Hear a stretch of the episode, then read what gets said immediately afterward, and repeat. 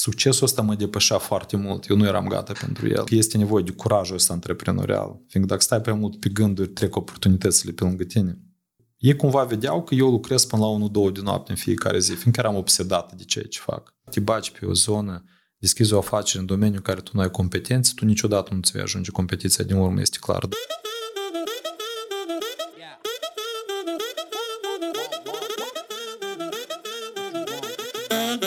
Yeah. I'm not gonna lie, daughter had fun on Yagi, her brain yogi night. Pentru cei care s-au conectat cu noi este Sergiu Deaconu. Sergiu de câteva săptămâni te urmăresc și atât ne-am făcut o listă cu cum este prezent lumii care ne ascultă. Deci, record personal de vânzări 54 de milioane de dolari în 12 luni. E 54 sau e 5.4? 54. 54 de milioane de dolari. Fondator și exproprietar al celei mai mari agenții de publicitate din Moldova, 35% uh, cotă de piață și venit de, 5, de 6 milioane de dolari pe an. Ex-proprietar la cea mai mare rețea de fitness cluburi din Moldova, Unica Sport, 18 filiale în Moldova și România. Fondator al celei mai mari fundații de caritate din Moldova, Caritate MD. Fondator și ex-proprietar și Rom Medical, primul marketplace de servicii de sănătate la domiciliu, business mentor și professional coach. Și la ultima noastră discuție telefonică mi-ai spus despre faptul că tu lansezi afaceri, le crești și le vinzi. În ochii mei ai o experiență vastă în uh, afaceri, în business și pentru asta uh, ești erou emisiunii de astăzi și te rog să te împarți cu noi cu informația de care o deții și uh, sunt sigur că să fie super util celor care ne ascultă. Să începem cu afacerile care le-ai avut, da? În um, în trecut și știu că sunt niște case-uri super interesante și tu le povestești și în cadrul sesiunilor pe care le ai. Dar este super interesant punctul cu 54 de milioane de dolari în vânzări în 12 luni. Îmi spui, te rog, de ce legate vânzările este? De ce sunt legate vânzările?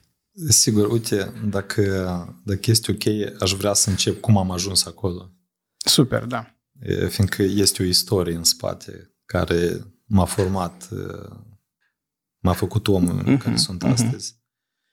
Experiența mea în business a început la 14 ani. Eu uh, visam înainte când era Uniunea Sovietică, știi, uh, fratele meu mai mare învăța în liceu militar. Și atunci se numea Suvorovske Училище. Uh-huh. Era pe Doina, unde acum e Academia de Poliție. Și el vinea acasă în uniformă, cu pagoane roșii, cu mănuși albe, centură albă era, știi, visam la, la chestia asta cumva. Și l-am văzut cât de repede el s-a maturizat, știi, de la 14 ani, el a intrat acolo după 8 clase și cumva mi-am pus scop să intru și eu acolo. Și în vara, deci am finalizat clasa 8 mă pregăteam de examenele de intrare și în vara respectivă mi-am rupt mâna.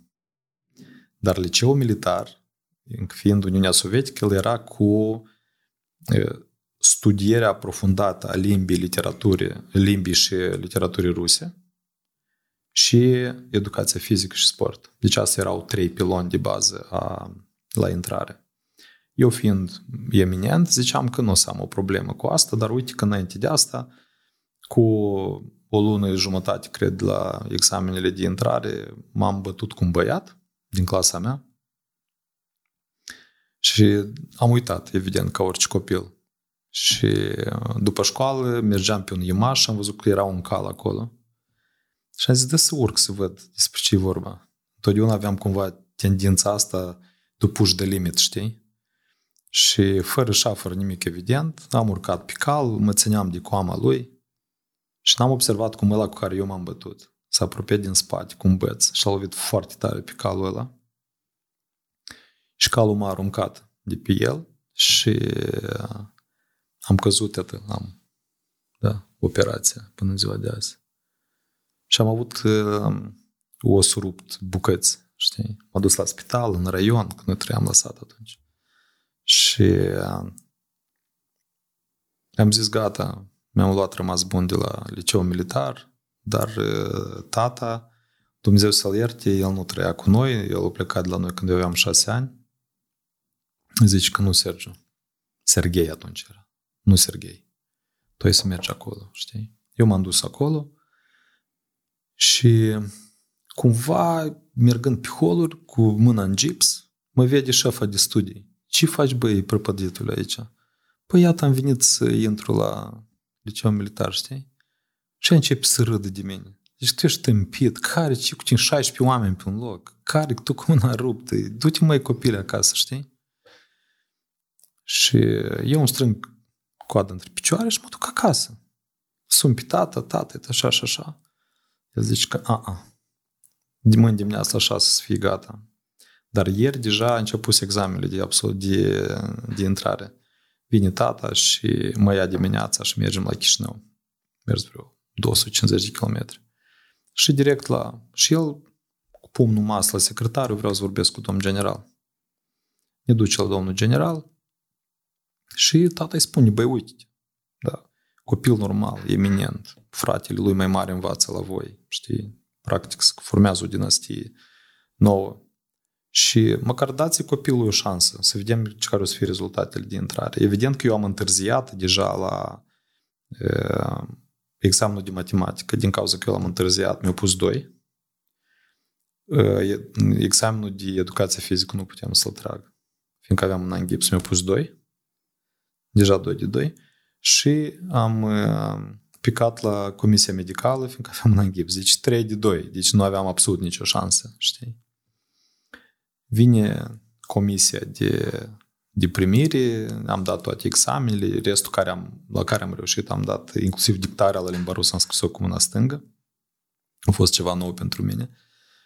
Și am dat-o foarte ok și deja la comisie vin toți din raionul nostru, din raionul Glădeni, hai să vedem, știi? Și când ajunge la mine, șefa aia de studii, care râdea de mine pe holuri, cu o satisfacție maximă pe față, zice, nu merge. Acest elev este brăcuit, negodin, cum se spunea atunci, știi? Și uh, generalul spune de ce. Păi uite, doi, doi, comisie medicală și așa mai departe. Șefa lui asta, lui șefa pe studii, spune dați-mi atestatul lui. Și se uită, zice, băi, băiatul ăsta e eminent mâna austriacă, fratul învață la noi, deja trecut în cursul 2, e eminent și el, adică se vede că sunt geni buni și așa mai departe, prinet. Mamă, eu, tu îți dai seama, deci era, pentru mine era ceva nebunesc.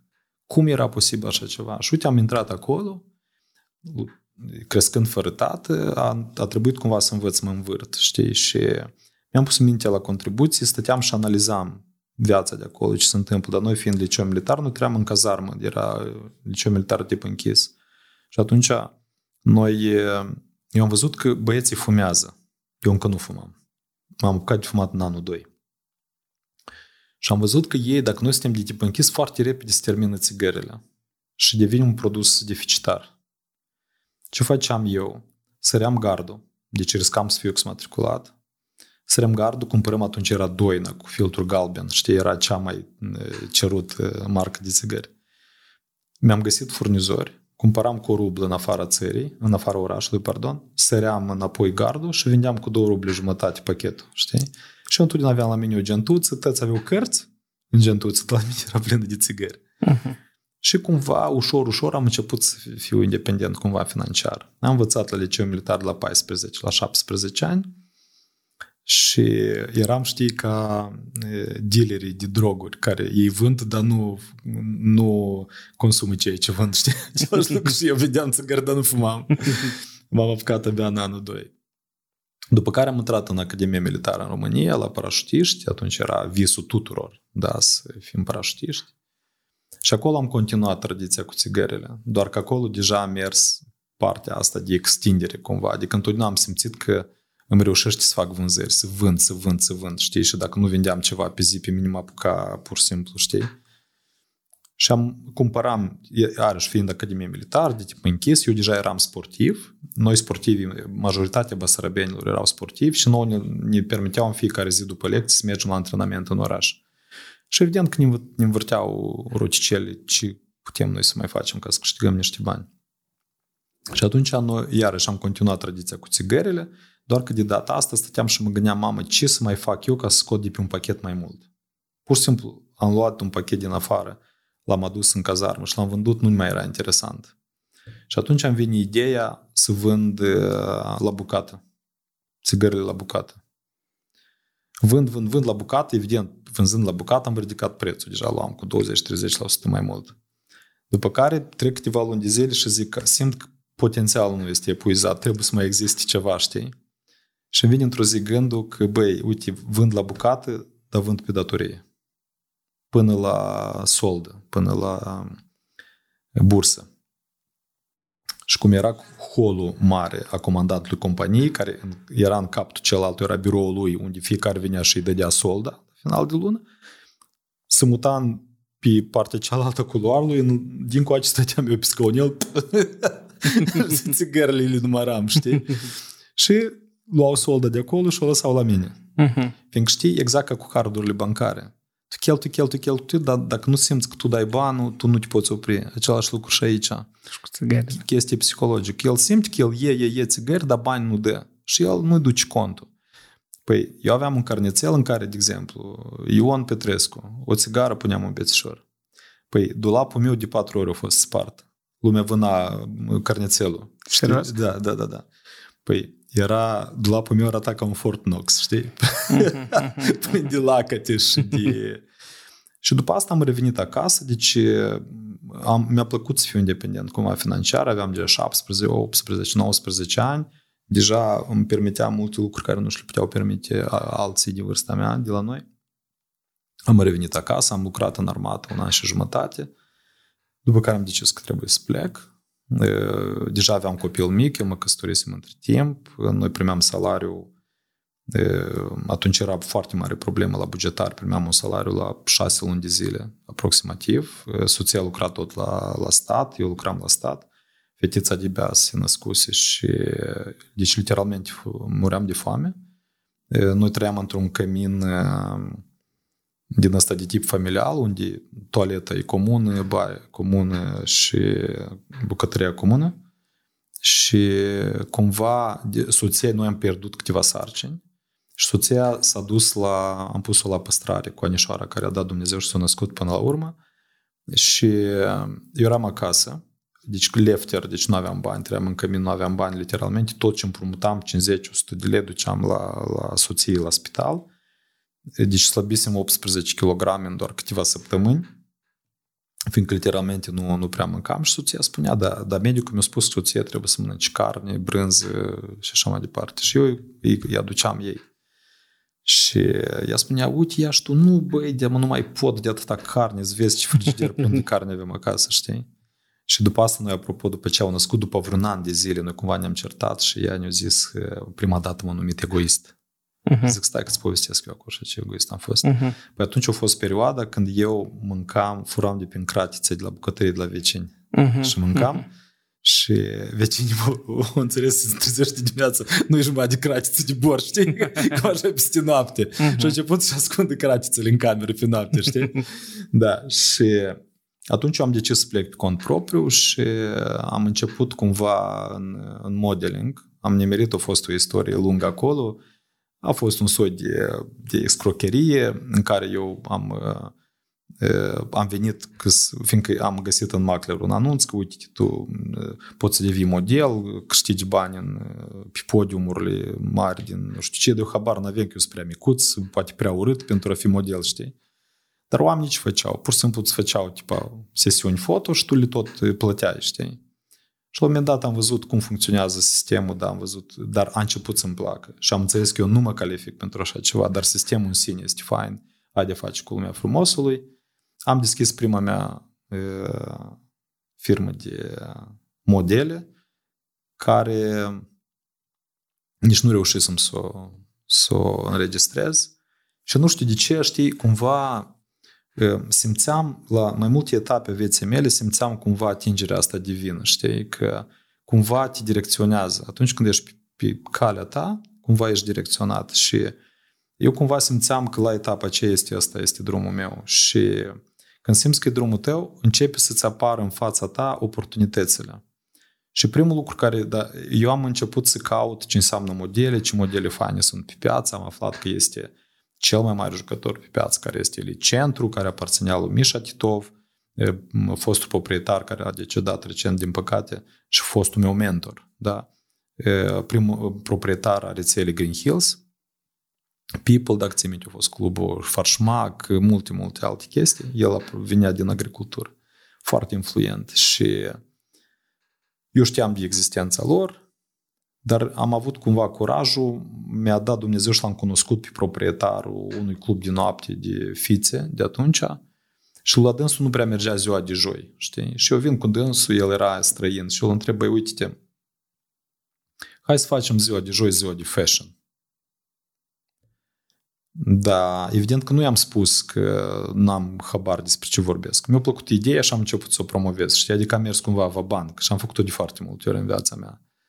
Și fiindcă este nevoie de curajul ăsta antreprenorial, fiindcă dacă stai prea mult pe gânduri, trec oportunitățile pe lângă tine. Și lui a plăcut ideea. Și atunci el când a spus da, asta eu numesc punctul de neîntoarcere. Și eu de foarte multe ori recomand uh, antreprenorilor, mai ales celor care încep, nu am mâna de azi pe mâine. Fă o acțiune care este pentru tine punctul de neîntoarcere. Lansează o promisiune. E ca ieși în public și spui, de mâine eu mă lansez în consultanță în afaceri, de exemplu. Și a doua zi tu înțelegi, mamă, dragă, ce am făcut? De gata, tu nu poți, fiindcă tu ai spus-o public. Deja tu trebuie să faci următorul pas. Același lucru am făcut eu din coace, cumva am înțeles intuitiv asta. Și am spus, ok, și aveam 4 sau 5 zile până la prima defilare. Ce fac eu? Găsesc mai multe staruri din Moldova pe zona de manichine și atunci am avut mare noroc că a nimerit la mine fosta Miss Moldova, Ira Babusenko, și ea a fost de acord să fie ea headlinerul acestui fashion show. Am strâns mai multe modele de genul ăsta. Am găsit un, o, un magazin de branduri franțuzești de haine, unde spuneam, uite, nu-ți iau nimic bani, dar hai, noi îți facem reclamă la magazinul tău prin haine, prin modele. Știi, era ceva nou atunci asta. Și cumva mi-a, m-a, mi-a venit în minte, zic, băi, da schemi o presa. Am chemat Comsomolskaya Pravda, Bantena, ce ziare mai erau atunci uh-huh, acolo, știi? Uh-huh. De asta ce an merge vorba? Asta a fost în cam 90 și eu am terminat 92, prin 95, uh-huh. ceva de genul ăsta neavând o, o denumire, zic, de să fac eu, să mă numesc eu Asociația Modelilor din Moldova. Știi? Și vine presa, a fost un show absolut colosal, au fost colecțiile faine, deci, dar succesul ăsta mă depășea foarte mult, eu nu eram gata pentru el. Și pe mine mă scutura, literalmente, fiindcă înțeleg că ceea ce am făcut eu, de fapt, este mult mai mare decât sunt eu la etapa respectivă și au dat buzna jurnaliștii să-mi ia interviuri și a doua zi ies ziarele cam să molcă, că председатель Союза Моделей Moldov, știi? Și cumva pe mine, când mi-am văzut prima dată în viața mea fotografia în ziar, eu m-am speriat. Știți, ți-am spus că eu am început să mă tem cumva de că what have I done, știi? Și, dar până la urmă s-a dovedit a fi că a fost planul divin să se întâmple lucrul ăsta și exact a doua zi după asta sunt sunat de director general la Elicentru, cea mai mare agenție de modele. N-am nada păgăvărit. Eu ca așa încep, știm, scuturam, fiindcă unde erau ei și unde eram eu.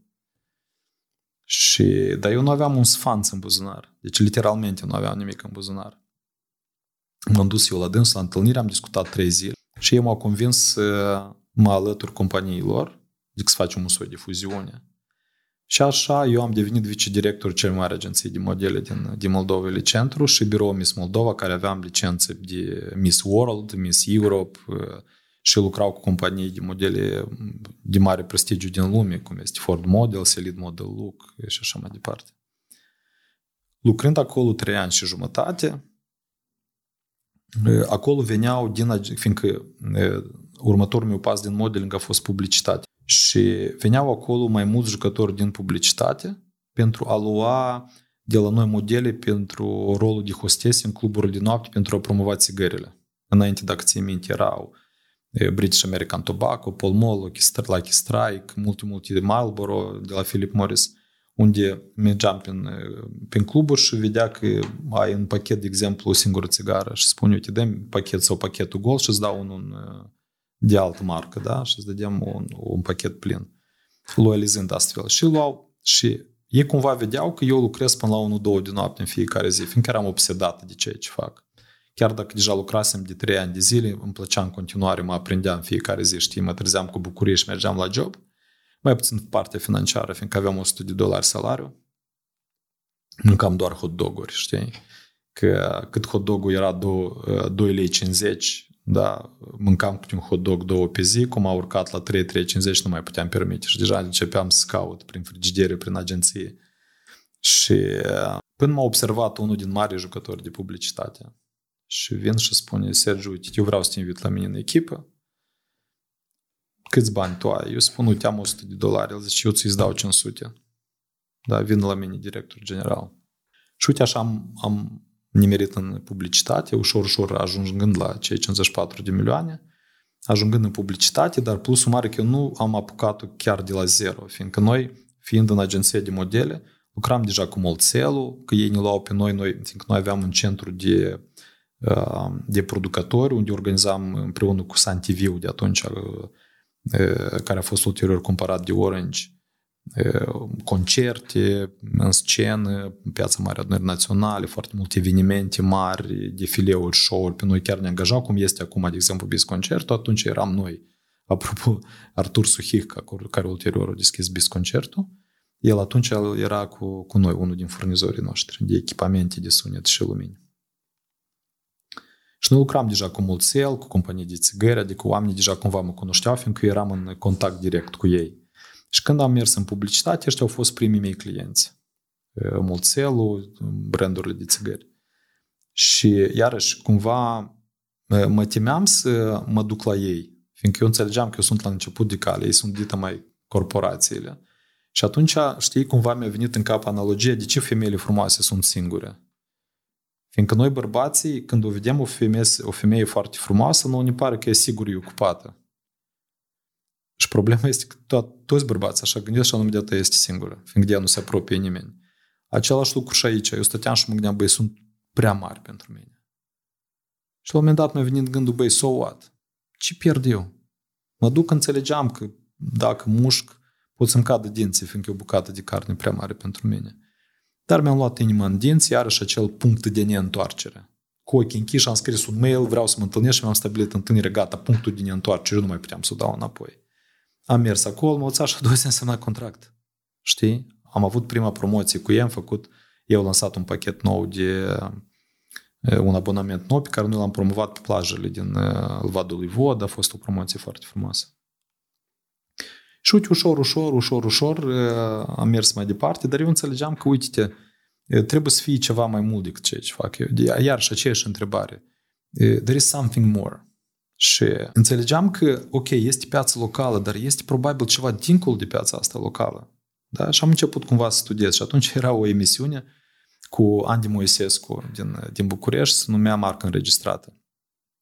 Era despre publicitate, unde pe baza proiectului publicitar global care se numea Noaptea Devoratorilor de Publicitate, Noci Păjăratele reclama, cărui pe urmă eu am devenit licențiatul lor aici pe, pe timp de șapte ani și deja organizam eu evenimentul ăsta de publicitate, care consta în ce? Se făcea concurs global de spoturi publicitare și se adunau într-o colecție și făcea turul întregii lumi. Publici, divizate pe categorii social, comercial, țigări, vodcă, servicii. Și eu am văzut clipurile astea în emisiunea respectivă și iarăși știi cumva zic, dă să le scriu un e-mail și la final aveau pe, pe billboard din, aveau e-mail Eu le scriu. Bună ziua, mă numesc, sunt un jucător din publicitate din Moldova, fiind foarte micuț, evident că asta am omis să spun. Ce ziceți dacă aduce marca înregistrată în Moldova, știi? Aștept o zi, două, primesc răspuns, bună ziua, sunt Liviu Druga, sunt producătorul, da? Vin la Chișinău, la București, pardon.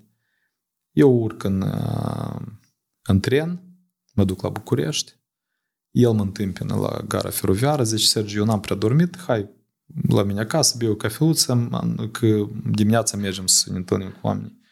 Și mă duce acasă, am ajuns la dâns pe șase jumătate, cred, șapte.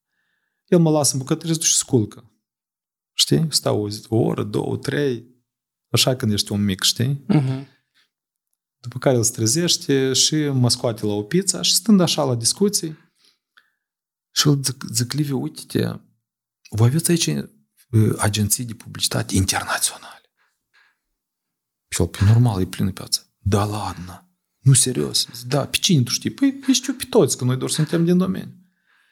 Și așa eu aflu că unul din prietenii lui apropiați este renumitul Ștefan Iordache, care este considerat cel mai bun om, adică ca calitate de om din advertising românesc, care este uh, coproprietarul cele mai mari agenții de creație din lume și din România, Leo Burnett, atunci. Și avea și agenții media. Și uh, vrei să mergem la el?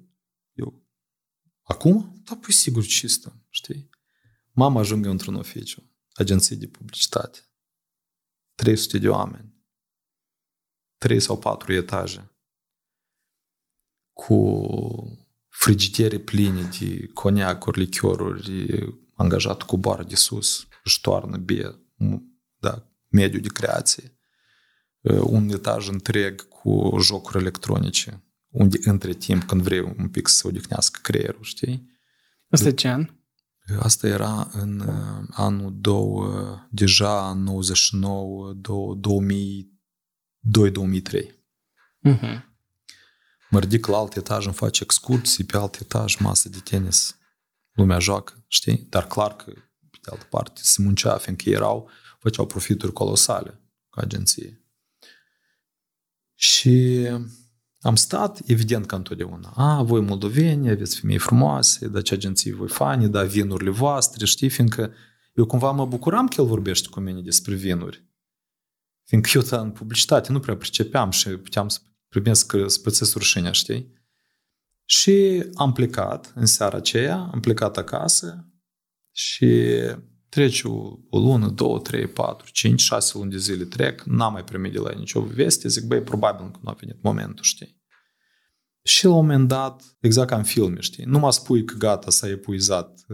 A doua zi primesc un, un mail de la colega lui Ștefan.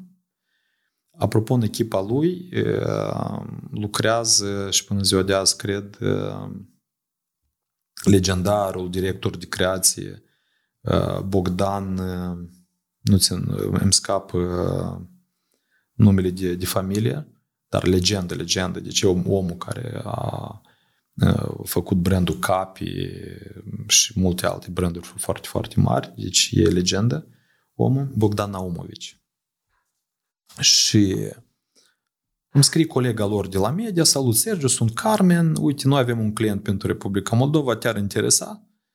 Zic, băi, sigur că mă interesează, știi, cine este? Păi așa, un client se numește Procter Gamble. Știi? Dar eu, ai Procter Gamble, Procter Gamble, știi? Procter cu denumirile lor. Da, da, da. Când mamă intru în internet și mă uit cine este Procter Gamble, știi, îmi cade fisa. L-am luat, am început să-l deservim, evident că ei ne-au instruit pe noi. Și peste vreo lună, două, ne scrie, mai am un client Western Union. Te interesează? Da, mă interesează. Am început cu acești doi clienți, ușor, ușor am început să intru deja în esența business-ului publicitar internațional.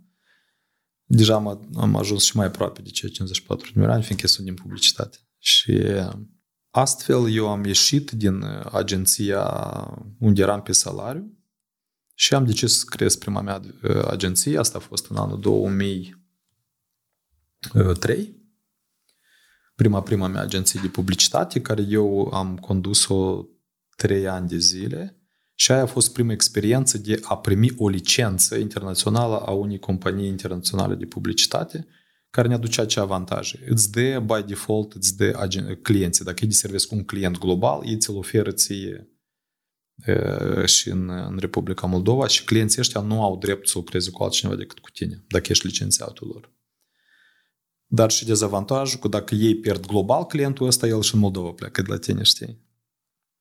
Și atunci eu înțelegeam că rețeaua asta este mult prea mică, eu vroiam ceva mult mai mare, am decis să vând agenția, dar am vândut-o sub presiunea unor negocieri pe care le-am început cu o altă rețea, care era, era la etapa aceea Publicis Group, era al patrulea jucător din lume ca, ca mărime și eu înțelegeam că vreau mai mult, mai mult decât atât. Eu înțelegeam că ca să păstrez clientul Procter Gamble și Western Union, eu trebuie să am licența agențiilor globale. În caz contrar, o să ia altcineva licența și eu o să pierd acești doi clienți. De ei, cam 50% din business-ul meu erau acești doi clienți la etapa aceea. Și atunci am inițiat alte discuții și i-am spus cinstit omului, că uite, eu mai am o agenție cu o altă licență, dar dacă noi ajungem la un numitor comun, eu sunt gata să aranjez cumva lucrurile. Și el a fost de acord să semneze. Bine, a fost un proces nu foarte simplu, da, de, de semnarea unui licență, dar el mi-a, mi-a condiționat cu, uite, mi îmi place. O stat trei ore, m-a ascultat, nu a scos un cuvânt.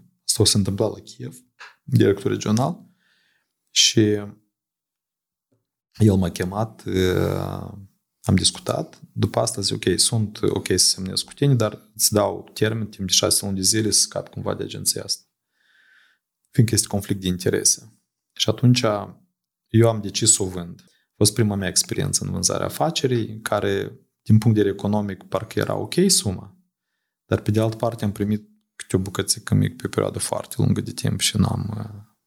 N-ai simțit-o. N-am simțit-o, exact. Și deja am intrat, am creat această agenție mare, da, Target Group, asta s-a întâmplat pe 18 martie 2015, 2005, pardon, și sub licența respectivă. Și atunci am început să iau alți clienți, gen Nestle, gen Cafeaua Jacobs, Johnson Johnson, Nivea, deci branduri tot mai mari și mai mari și mai mari. Dar eu am înțeles un lucru, că eu ca să devin o valoare pentru, pentru ei, ca licența asta internațională, eu trebuia businessul local să depășească ca cotă în businessul meu cota pe care o, o au clienților. Și atunci, eu evident că nu puteam să spun, ok, dați mai puțin bani decât îmi dați ca să diminuiesc cota lor. Am înțeles că trebuie eu să cresc cota prin vânzări active și am început să, să mă ocup Eu întotdeauna, în toate business-urile mele, 95% de vânzări mi le-am făcut singur întotdeauna. Eu fiind mai preponderent vânzător B2B. Nefiind vânzător B2C. Și anume, adică persoane fizice. Asta a fost unul din uh, motivele eșecului meu cu Unica Sport în România. Fiindcă eu m-am băgat unde nu, nu, nu aveam uh, competențe, da. Și eu am început să creșteam foarte, foarte repede. Repede, repede, repede, repede creșteam și cei din Kiev zic, Sergiu, văd că tu destul de repede crești, vrem să vedem ce magie tu faci acolo. Și m-au invitat la, la Kiev ca director de dezvoltare pe Moldova și, și Ucraina. Evident că magia nu era altceva decât echipa. Adică eu mi-am am reușit să adun cei mai tari oameni din, din advertising-ul publicitar, din advertising autohton, cel mai tare director media de pe piață, cel mai tare director de promo, cel mai tare om de creație. Deși nu puteam permite. A fost următorul pas vabanc, da? unde eu am, am ridicat miza iarăși peste capacitatea mea, iarăși punctul de neîntoarcere. Eu i-am invitat în echipă înțelegând că eu de fapt nu am cu ce plăti. Și asta m-a, m-a, dar pentru ca să mențin echilibru, am răsfricat mâinile și munceam câte 18 ore în fiecare zi. Și datorită echipei am crescut foarte mult. Deci echipa împreună cu clienții internaționali am crescut foarte mult. M-am invitat ăștia la Kiev și iată, la Kiev eu și-am făcut aceste vânzări de 54 de milioane de dolari, câștigând pitch importante ca Nestlé, ca L'Oreal, ca Honda, ca e, Beeline. Din piața ucrainească. Exact. Uh-huh. Moldova n-are. La da. etapa aceea, overall, piața publicitară din Moldova ajungea abia, abia la 15 milioane de euro, tot și panotaj, televiziune și radio și online și tot, tot, tot. Cred că nu s-au schimbat prea mult lucrurile de atunci. Am stat acolo. Dar din este 54 de milioane, care e cea mai mare vânzare? Ți aduce aminte? L'Oreal, 18 milioane de dolari. A fost pe aici. Dintr-o da, da. Asta e un contract pe un an. Da. Uh-huh. Asta este minusul businessului local. Când ești local, în fiecare an la tine se anulează businessul și tu trebuie să reintri iarăși în tendere pentru a păstra clientul. Iar clienții, fiind rețea internațională, tu ai certitudinea unei continuități cel puțin de 3-4 ani cu un client și atunci a fost L'Oreal 18 milioane, a fost uh, Nestleu, a fost în jur de 15 milioane. Și deja a fost Honda 3 milioane jumătate, Beeline a fost tot la vreo, nu mai țin minte, 10-12 sau ceva de genul ăsta. Adică au fost clienți mari pe care eu i-am am gestionat și am dus eu personal negocierile pentru, pentru semnarea acestor contracte. Și am revenit acasă după asta și în 2019, cred, înainte de pandemie, am, am vândut agenția după 15 ani, fiindcă deja de-a lungul timpului s-au schimbat foarte multe lucruri despre care nu prea vreau acum să vorbesc, dar care ușor, ușor agenție, am fost patru ani de zile lider de piață cu o cotă de 35%, am ajuns la cifra de afaceri de 6 milioane de dolari, ceea ce pentru Moldova atunci era colosal de mult, în cadrul doar unei singure agenții. Și, dar pe urmă s-a schimbat conjunctura și agenția a devenit tot mai mică, mai mică, mai mică și în momentul în care am ajuns la cifra de afaceri de, de un milion jumate de euro, am vândut-o, exact înainte de pandemie. Dar, deci, asta este istoria cu cele 50 Da, un milion jumate de euro și ai vândut. Sunt secrete aici la prețul vânzării companiilor? Nu e vorba de prețul de vânzării. Vezi că un milion și jumătate este suma contractelor clienților. Venitul din vânzări, da. Da, adică nu este profitul. Uh-huh. Profitul companiei. Suma de vânzare este, mă rog, o, trebuie să cer permisiunea celelalte părți. Uh-huh. Da, uh-huh. Dar a fost un, o, o tranzacție legală notarială, adică sunt contracte, sunt taxe uh-huh, plătite uh-huh. și așa mai departe dar fără permisiunea celelalte uh-huh, părți, n-aș vrea să, să spun lucrul ăsta. Deci una din greșelile pe care le-am făcut și le recomand acum clienților mei la, la mentorat să nu o facă, m-am băgat în mai multe teme simultan. M-am băgat și în consultanță de afaceri, m-am băgat și în consultanță pe zona de fonduri europene și m-am trezit invitat în Business Unica Sport am intrat ca coproprietar cu 50%, înțelegând că nu prea mai avea unde crește, fiindcă îți dai seama, un oraș atât de mic, deja cu 18 cluburi, era de departe cea mai numeroasă, mai numeroase filiale din toate rețelele de la noi. Și am decis că, uite, eu mi-asum, aici nu prea mai am ce face, fiindcă și așa lucrurile merg foarte bine, dar partenera mea care a și construit această rețea până la mine, se descurca foarte bine și eu zic, ok, hai să mergem în România. Am francizat afacerea. A fost prima mea experiență de a franciza o afacere locală. Am mers în România cu decizia cu punem picioare acolo un club de fitness și după ce îl ridicăm la, la profitabilitate, începe să vinem franciza. Fiindcă era totuși un, un concept unic, era doar pentru femei, pentru remodelare corporală, pentru slăbire. Am ajuns acolo și am început gafele. Deci gafele acolo au început din prima zi, în general. Din ziua când am avut ideea de a merge în România. Au început uh, prostiile pe care le-am făcut. Ce gafe au fost? Păi uite, chiar să începem la început, eu am mers pe o piață străină total nepregătit. Total nepregătit. Fiindcă cumva mi-am luat consultanți Știi, mi-am luat consultanți juridic care mi-a făcut expertiza juridică, mi-am luat consultanți financiari contabili care mi-au făcut expertiza pe zona de taxe, tot, tot, tot, tot, tot. Mi-am luat brokeri imobiliari care mi-au căutat locații. locații. Ca până la urmă, deja cu timpul, eu am înțeles că toți ei și-au făcut treaba prost și eu neavând de aptitudinile necesare, nu aveam cum să-i verific. Și, de exemplu, brokerul imobiliar mi-a ales cea mai proastă locație posibilă. Eu neștiind orașul, am pus botul, știi, că da, bă, e o locație faină. Zona, într-adevăr, a fost foarte faină, doar clădirea linia 3, suprafața de peste 600 de metri pătrați, cu chirie de, de 15.000 de, de euro pe lună, cu investiții de aproape jumătate de milion de euro, cei cu juridicul... Jumătate de milion de euro investiții în, în ce? În club. Noi am luat etaj într-o clădire nefinisată, era clădire nouă. Uh-huh. Și atunci noi trebuia să facem totul de la zero. O parte din costuri și le-a asumat clădirea, o parte din costuri ne le-am asumat noi, inclusiv toată partea asta de HVAC, podele, încălziri, dușuri, tot, tot, fiindcă ei trebuiau să refacă literalmente tot etajul sub noi, fiindcă el era inițial gândit ca clădire de birouri. Dar într-o clădire de birouri, același aport de aer pe care, care vine prin sistemele de, de aerisire și de furnizare a aerului curat este din 9 ori mai mic decât într-o sală de sport, fiindcă la sală de sport da, efortul fizic, tu respiri mult mai repede și ai nevoie de, de mult mai mult aer în sală. Asta a fost doar unul din, din elementele pe care eu trebuie să le aflu pe parcurs. Juriștii nu și-au făcut bine treaba, au omis, de exemplu, că există așa numita legea antidiscriminare europeană, unde în Moldova noi neavând legea, eu puteam să deschid un club pentru femei doar. Acolo nu. Și am început să vină avocați, că ce cu tine? Trebuie să fii și pentru bărbați. Au venit clienți, au început să facă scandal. Dar eu vreau să viu cu soțul meu la sport, știi? Și le spuneam că nu se poate. Ziceau, depuneau plângeri la, la, la consumatori, știi? Adică era un, un carnaval întreg. Deci m-am băgat într-o locație scumpă. Nu am studiat piața.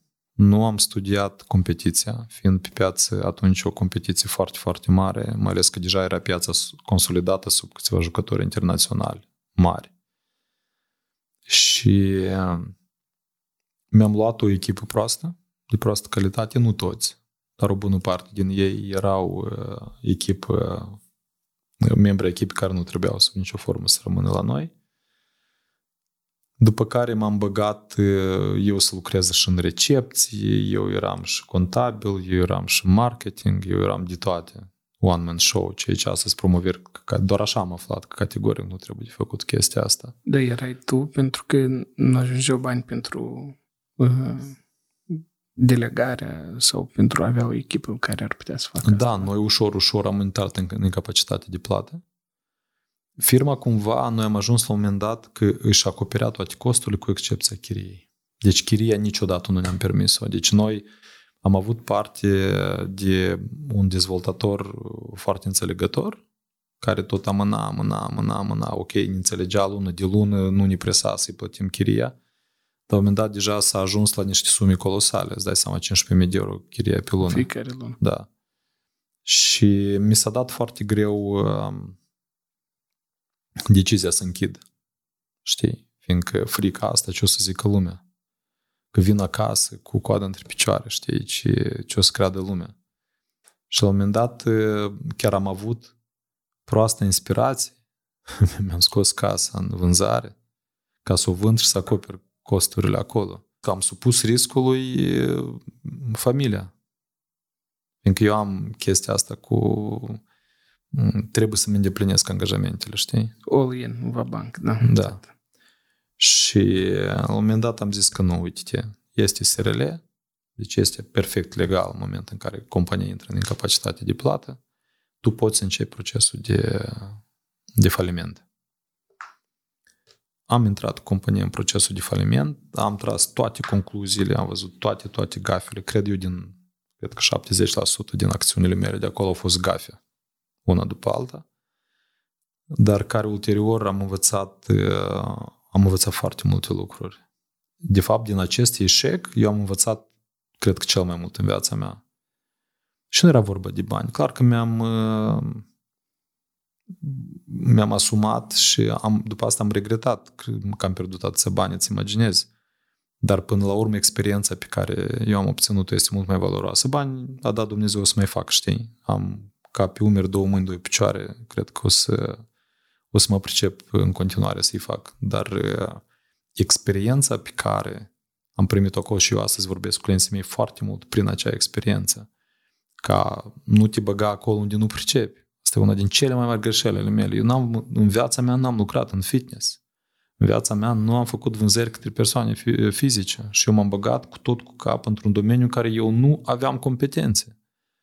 Și atunci eu trebuia să înțeleg că eu, în domeniul fitness-ului, sunt, pe bune, un incompetent. Ce dracu caut eu acolo? Dar n-am înțeles asta deodată. Știi?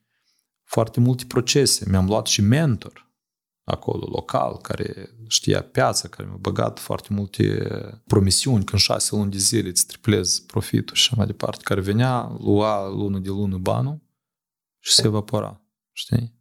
Cu care încă și m-am judecat până la urmă.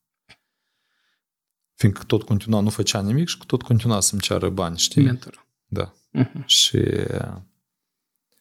timp de șase luni l-am tot plătit, l-am tot plătit, după care am început cu sperietori că tu ești pe teritoriul meu și eu nu știu ce-ți fac și chestii de ce nu știi. Am înțeles că această frică de eșec și este cumva propulsatorul tău înainte. Și că ce o să spună lumea, până la urmă, înțeles că nu este atât de important. Tu poți fi cel mai de succes om de pe pământ și lumea oricum o să te vorbească, o să găsească motive, știi? Fiindcă am înțeles că te judic cel care face mult mai puțin ca tine. El care face mult mai mult ca tine, el nu o să facă, fiindcă el știe cât e de greu să faci ceea ce faci tu. Și asta a fost după care am revenit acasă și am decis să mă gândesc la un model de business fără chirie, fără salariați. Fiindcă eu am înțeles că chiria is killing the business, pur și simplu. Mare, mică, orice plăți recurente, ușor, ușor taie din carnea afacerii. Și atunci am avut din nou această atingere divină. Am visat noaptea cuvântul Shiro. Înțelegeam, dar una din serviciile pe care noi le prestam la Unica era masajul. Și zona de masaj creștea foarte, foarte mult, fiindcă este un serviciu fain pe zona de sănătate, da, neinvazivă. Și am visat cuvântul Shiro, dimineața m-am trezit, m-am uitat în Dex ce înseamnă asta, s-a dovedit a fi alb imaculat din japoneză și așa am lansat Shiro Masaj. Și uite, abia atunci am început ușor, ușor pe ruinele unica sport din România să ridic și romasaj. Și atunci am înțeles că trebuiește întâi de toate, trebuiește ideea testată. Nu trebuie să mergi pe intuiție. Și atunci ce am făcut? Eu am creat o pagină de Instagram și romasaj și mă uitam, eu am decis că clientul meu este femeia, eu asta știam de la Unica Sport, că femeia face mult mai mult, mai des masaj decât bărbații. Intram în feed, mă uitam că călătorește, are o mașină, gata, asta este clientul meu potențial, intram în direct, mă prezentam Ana, așa o cheamă pe fica mea. Bună ziua, sunt Ana, primul serviciu de masaj la domiciliu din Moldova și spuneam na, na, na, na, na. Și uite așa testam serviciile. Ă, sora mea mai mică era una din, era maseză și o aveam doar pe ea acasă în care, uite, făceam o vânzare, se ducea ea, știi, fiindcă Super, testam, da. testam piața. Și așa am făcut primele 200 de vânzări personal. Da, uh-huh. în regim de test. Am văzut că piața este. Și anume la direct, vânzări prin, prin, prin social media. Mm, da, Instagram. Prin, da, atât, prin direct. Uh-huh. N-ai plasat anunțuri să nu. Nu, fiindcă firma încă nu era creată, uh-huh, știi? Uh-huh. Și atunci am văzut că piața este disponibilă să plătească pentru serviciul meu, că interes este, femeile sunt gata să plătească, eu le cer. Și am deschis compania și i-am dat drumul. După care, iarăși, același, aceeași întrebare. There is something more. Ce pot eu să fac cu acest serviciu? Și așa mi-a venit în cap, clar am început să studiez și în afară ce se întâmplă. Și așa am, am uh, mi-a venit ideea cu masajul corporate, la corporații. Fiindcă eu am citit că era demonstrat că masajul la, prin anume eliberarea corpului de stres scade absenteismul pe motiv de boală în companie cu până la 87%. Fiindcă oamenii se îmbolnăvesc din cauza stresului, știi? Și atunci, ușor, ușor, am început, deci clienții mei au devenit Orange, Coca-Cola, Aquatrade, Petrom, Avon, companiile IT, gen Amdaris, uh, Elation, uh, Mixbook, Adobe, da? Deci acaparam tot, tot mai mult teritoriu pe zona asta de masaj corporate. Și iarăși întrebarea. Trebuie să mai existe ceva. Nu există limite, știi? Am învățat lucrul ăsta odată și pentru totdeauna și îl promovez în continuare. Nu există limite. Fiindcă s-ar părea un masaj, nu? Da, pur și simplu un serviciu de masaj. Și atunci mi-a venit ideea în cap de hotele. Băi, uite, nu toate hotele au spa. Corect? am început să mă duc și să duc negocieri cu hotele. Unele hotele, evident, spunea că, băi, duceți-vă de aici, nu trebuie mie prostituate în hotel, știi? Și, dar până la urmă am semnat contract cu un jur de 20 de hotele, gen Radisson, Marriott, London Boutique Hotel, de jucătorii mari de pe piață. După care am zis că mergem mai departe. Există prea problema sezonieră. There is something more. Știi? Și așa am venit ideea să semnăm contracte cu piscinele din afara țării, gen Goa, afara orașului, gen Goa, White Park, cum e vara-vara acum, de exemplu. Noi, din păcate, nu i-am prins. Și am mers și mai departe, după care, iarăși, there is something more.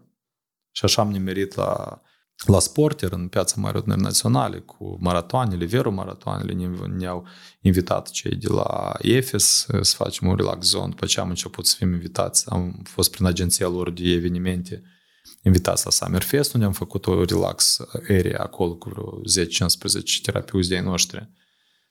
Știi, și ușor, ușor am, am mers pe foarte multe direcții, după care au început să ne invite brandurile farmaceutice care sponsorizau Cricovaran, Milește Mici Randa, maratoanele de 10 uh-huh. km. Și ușor, ușor te uitai că parcă s-ar părea că e un serviciu pur și simplu de masaj, dar noi eram absolut peste tot. Singurul eșec pe care l-am avut pe zona de masaj a fost că am deschis un punct de lucru în aeroport și nu am considerat faptul că acolo nu, nu am putut să găsesc cheia de marketing, de comunicare, fiindcă acolo traficul este, oamenii sunt noi în fiecare zi, fiindcă eram în zona de decolare. Și am lucrat două sau trei luni de zile și a trebuit să plec, am băgat bani, acolo am făcut un stand frumos, cu bambus, cu show-uri, știi? Am ieșuat pe zona de aeroport, în schimb restul a fost, a fost super ok. Dar nu am mers în aeroport pentru că pur și simplu publicul nu are necesitatea asta să stai... Eu am văzut ideea asta în alte aeroporturi, uh-huh. doar că în aeroport ei iau politicile lor și nu prea ne permiteau să ne promovăm în interior. De ce noi puteam să mizăm doar pe traficul din aeroport, trafic organic. Dar noi eram cumva plăsați la etajul 2. Nu, nu eram foarte vizibili, știi? Și noi eram lângă buticul Icos. La Icos era rând, la noi nu prea intrau, uh-huh. știi? Cumva. Am acceptat eșecul, ne-am retras, nu a fost nicio problemă. Am pierdut niște bani, am obținut o experiență, știi? După patru ani de zile, noi am, am creat sistemul de, de marketplace, după care a venit pandemia noi am stat bine mersi pe persoanele juridice, cum erau corporațiile și hotelele, pe persoane fizice nu prea ne băgam, fiindcă era un business previzibil, hotelele și corporațiile ne plăteau bani în fiecare lună, ne simțeam foarte ok. A venit pandemia. Oficiile s-au închis, hotelele s-au închis, noi înțelegem că firma se duce de râpă, trebuie să, să înțelegem ce să facem mai departe. Și atunci noi ne-am adus aminte că, uite, e momentul să ne învățăm să vindem la persoanele fizice, ceea ce întotdeauna nu mi-a plăcut, fiindcă am avut în spate acest eșec cu Unica Sport în România, unde am înțeles că să vinzi către persoane fizice este destul de greu. Și atunci noi am făcut astfel încât ne-am pus pe treabă, ne-a luat vreo două luni de zile, ne-am gândit la strategia de dezvoltare a persoanei de persoane fizice, am gândit marketing am gândit tot ce ține zona de politică comercială, tot, tot, tot. Și uite că în pandemie am crescut de 5 ori pe persoane fizice. Uh-huh.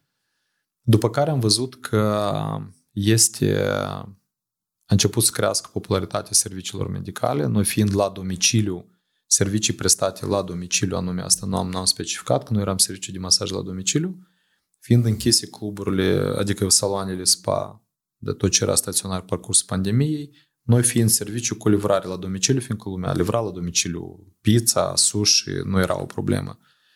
Am intrat și noi cumva în zona asta de, de livrare la domiciliu.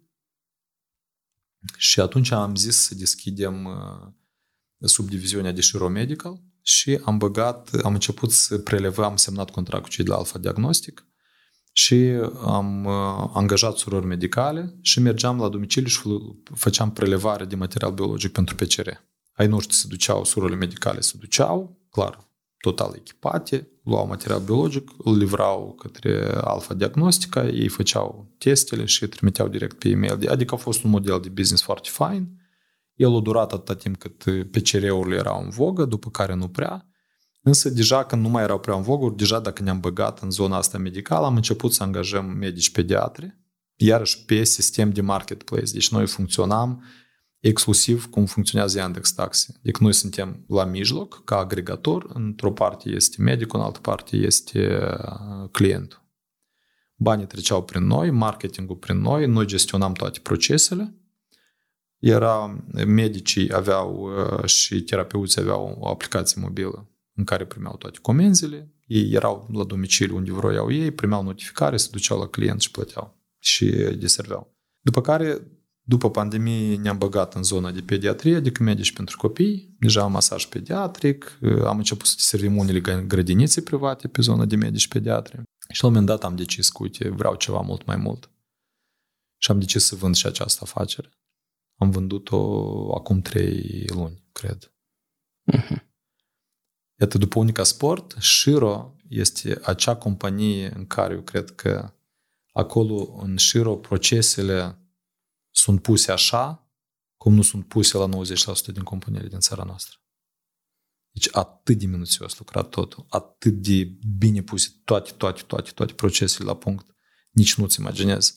Eu când am vândut-o, deja băiatul care a cumpărat-o scrie peste o lună, dar noi am alocat asistența necesară, am stat o lună și ceva lângă el, i-am creat echipă nouă sub dânsul, fiindcă o parte din echipa mea a plecat cu mine.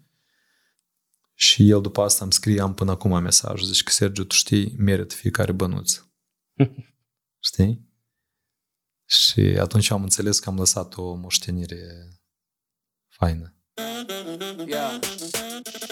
Cât costă, sau nu cu cât ai vândut, dar cum să evaluezi cu cât să vinzi afacerea?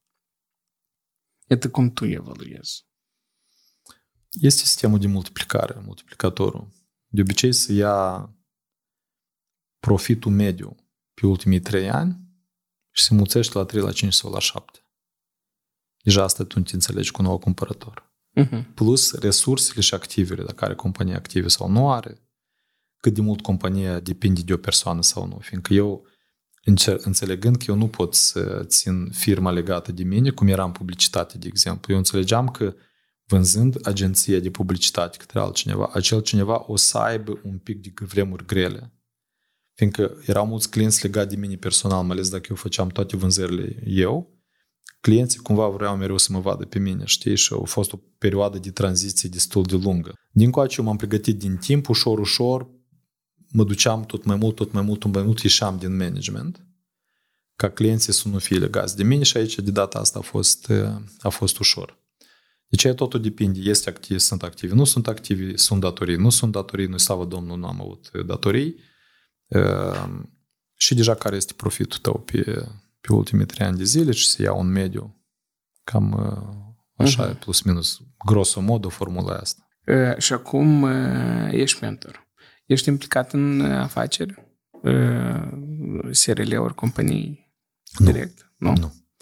Eu sunt mentor de afaceri, mi-am deschis academia mea, care se numește Bigger Academy. E singura afacere pe care o am și sunt focusat exclusiv pe ea. Am câteva produse pe care eu le prestez, având clar și o misiune. Tot pornește de la misiune, fiindcă eu întotdeauna uh, am fost adeptul, prima dată cred am auzit-o la Harvecker. Capitalul tău întotdeauna o să fie direct proporțional legat de valoarea pe care tu o generezi pentru un număr cât mai mare de oameni. Adică tu iei e, utilitatea, e, de capitalul tău este egal utilitatea pe care tu o oferi înmulțit la numărul de oameni care au acces la această utilitate sau beneficiază de ea. Și atunci noi am, uh, am, am pornit pe, pe zona asta de mentorat de afaceri, fiindcă eu am fost inclusiv mentor de afaceri în, în, în Rusia la o școală de business care ei m-au invitat pe mine și am fost la trei torente de lor. Am avut uh, de fiecare dată 100 de oameni, 10 echipe, 10 oameni Eram coordonatorul lor și mentor, după care, după curs, oamenii au început să vină la mine să zic, Sergiu, îmi place cum gândești, fii, te rog, mentorul meu. Așa am avut primul meu client care este o clinică cosmetologică din Moscova, care inițial era un cabinet cosmetologic cu un singur medic în șase luni de zile. Deci am adus, au deschis clinică cu cinci medici în centrul Moscovei, cu coloane de marmură și deci le merge foarte, foarte bine. Și cumva următorul client a fost o, un salon de, de frumusețe, după care o altă clinică cosmetologică, după asta un uh, salon de frumusețe pentru animale, gen trimmer și chestii gen grooming, grooming studio. Și după care un studio de manicură, pedicură din Sankt Petersburg, cumva așa, știi? am acumulat, am acumulat, plus ai mei 25 de ani în spate, de, inclusiv de eșecuri multiple, dar au dat Dumnezeu și, și victorii. Și atunci am decis, uite, mă lansez în mentorat aici, am ales că deja inclusiv pe piață, aici tot apăreau mai mulți clienți, mai mulți oameni care mă rugau, hai să ne, vreau să mă întâlnesc cu cine, vreau să mă consult, vreau oameni necunoscuți, îmi scriau pur și simplu în, în Instagram, știi? Și zic, ok, hai să, dar eu nu fiind niciodată persoană publică, a trebuit să depășesc această linie roșie pentru mine, să ies în front, știi, să vorbesc în fața publicului, să um, bag stories-uri, să bag și un TikTok, știi?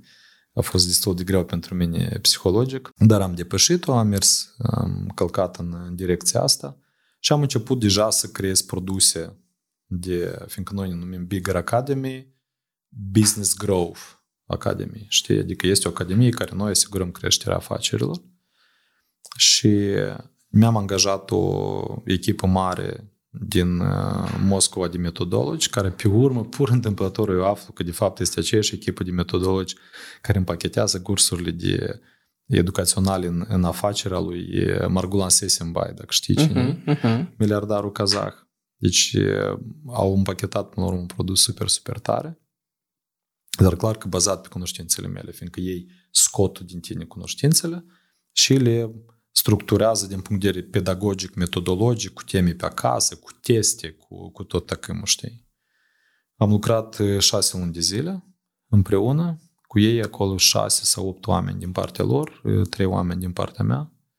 Am lucrat la produs și l-am lansat acum pe 1 septembrie. El este, prima lui sarcină este creșterea competențelor antreprenoriale în, la noi în țară, plus focus major pe marketing, vânzări și produs. Deci este ceea ce la noi nu se prea face, nu se prea citesc traininguri pe produs. Fiindcă până la urmă, toate sistemele se construiesc în jurul produsului. La noi tu marketing, vânzări, marketing, vânzări. Păi dacă tu, produsul tău este caca, tu poți să pui pudra marketingului peste dânsul cât noi pune, că nu, nu te ajută cu nimic. Hai, faci o vânzare de probă, tu o faci, dar doar consumatorul nu mai vine la tine, fiindcă problema este în zona produsului. Și chestia e că majoritatea antreprenorilor nu cred că produsul lor poate să aibă o problemă, că e cea mai gustoasă pâine, că e cel mai fain croissant, că e cele mai bune servicii turistice, că e cel mai, cel mai, cel mai. Dar când începi ușor așa să dai cu unghiuța, încep să iasă mirosurile afară. Anume din, din produs. Exact. Uh-huh. Și asta e primul curs, ai spus. Că se... Prim, primul curs uh, în uh, grup, uh-huh. fiindcă până acum am făcut mentorat exclusiv individual, lucram doar individual, individual, dar la un moment dat am înțeles că am văzut sunt tot mai mulți care se adresează și eu am 24 de ore ca și oricine pe zi și atunci am decis să lansez un produs în masă și am creat uh, produsul care se numește Booster, adică anume propulsarea. Pe lângă el am, evident, sesiuni strategice individuale, mai am uh, mentorat individual de durat uh, lungă, competențele de bază fiind procese marketing și vânzări. Uh-huh, uh-huh. Și anume este primul curs. Uh, toată lumea poate să acceseze, da? Sau pentru cine noi am avea nevoie de cursul data? Sau cine are nevoie? Este, trebuie să ai afacere inițiată. Nu uh-huh. contează la ce stadiu. Nu este pentru cei care nu au încă nici măcar nișa aleasă. Trebuie să ai o afacere. Noi pregătim un curs separat pentru cei care, hai să spunem noi, de ceainicov, uh-huh. care încep de la etapa zero, anume de la alegerea nișei, avem o metodologie clară cum să aleagă nișa, după ce a ales nișa, testarea ei, după testarea nișei să facă primele încasări, să vadă că piața este exact cum am făcut eu în Shiro, că piața uh-huh. este dispusă să plătească pentru serviciul ăsta, fiindcă noi de multe ori ne, băcăm, ne îmbătăm cu apă rece fără să înțelegem că piața nici măcar nu are nevoie de, de serviciul tău sau deja piața este supra-saturată de așa ceva și nu mai este loc de un, de un jucător. Și aici cumva eu am combinat două, două strategii, dacă știți strategia Oceanului Albastru și um, teoria Oceanului Albastru am combinat-o cumva cu ceea ce mi-a venit mie din experiența mea cu servicii must-have și nice-to-have și am combinat cu Oceanul Albastru. Ce presupune asta? Ce înseamnă? Uh, știi, este, sunt servicii must-have cum sunt servicii medicale, uh-huh. cum sunt uh, Servicii serviciile de con- contabilitate, Mhm. care vrei, nu vrei, tu nu ai șanse să nu... Deci tu ești obligat să te folosești de astfel de servicii. Cum este um, uh, benzina. Vrei să mergi cu mașina. Dar sunt servicii fără care oamenii, în principiu, pot să se descurce. Exemplu, servicii de patiserie. Este nice to have. Da, e bine câteodată să mai am niciun un fursec, dar aș putea trăi fără el. Și atunci, teoria pe care eu am creat-o este că dacă tu te bagi în oceanul albastru, adică unde sunt foarte mulți concurenți, eh, pardon, în oceanul roșu, unde sunt foarte mulți concurenți, cel roșu, fiindcă sunt mulți rechini care se omoară între ei pe o petec de piață. Evident că este mult mai bine să intri într-o piață unde sunt foarte mulți concurenți, fiindcă înseamnă că sunt bani acolo. Rechinul niciodată nu vine pe pământ neroditor. Și dacă tu intri pe o piață plină de competiție cu un serviciu care nu este obligatoriu, atunci sunt avantaje și dezavantaje. Adică sunt bani, sunt consumatori, regulile de, de joc pe piață respectivă sunt foarte clare. În schimb, cecul de intrare este mult mai mare, fiindcă tu trebuie să cheltui foarte mulți bani pe marketing ca să strigi mai tare decât strigă competiția care este deja pe piață. Investiția în business este mult mai mare, fiindcă tu abia începi să intri în piața asta, dar deja acolo sunt sute de concurenți care deja se țin foarte bine pe picioare acolo. Același lucru și cu Blue Ocean. Tu intri într-o piață albastră, ai noștri e, tind, din păcate, majoritatea să intre în zona de Blue Ocean, unde nu sunt competitori, o idee nouă, eu sunt cel mai șmecher și dacă nu reușit la alții, la mine o să iasă, știi? Pe, pe exemplu meu m-am convins că nu, nu merge. Și intră în oceanul albastru, unde este foarte mult loc, cu un produ- nu există competiție, oceanul e curat, tu intri cu un produs nou, unde iarăși costurile de marketing sunt foarte mari, fiindcă nu există o cultură de consum a acestui serviciu pe piața în care el este. Nu este creată necesitatea da, de consum a acestui serviciu sau produs.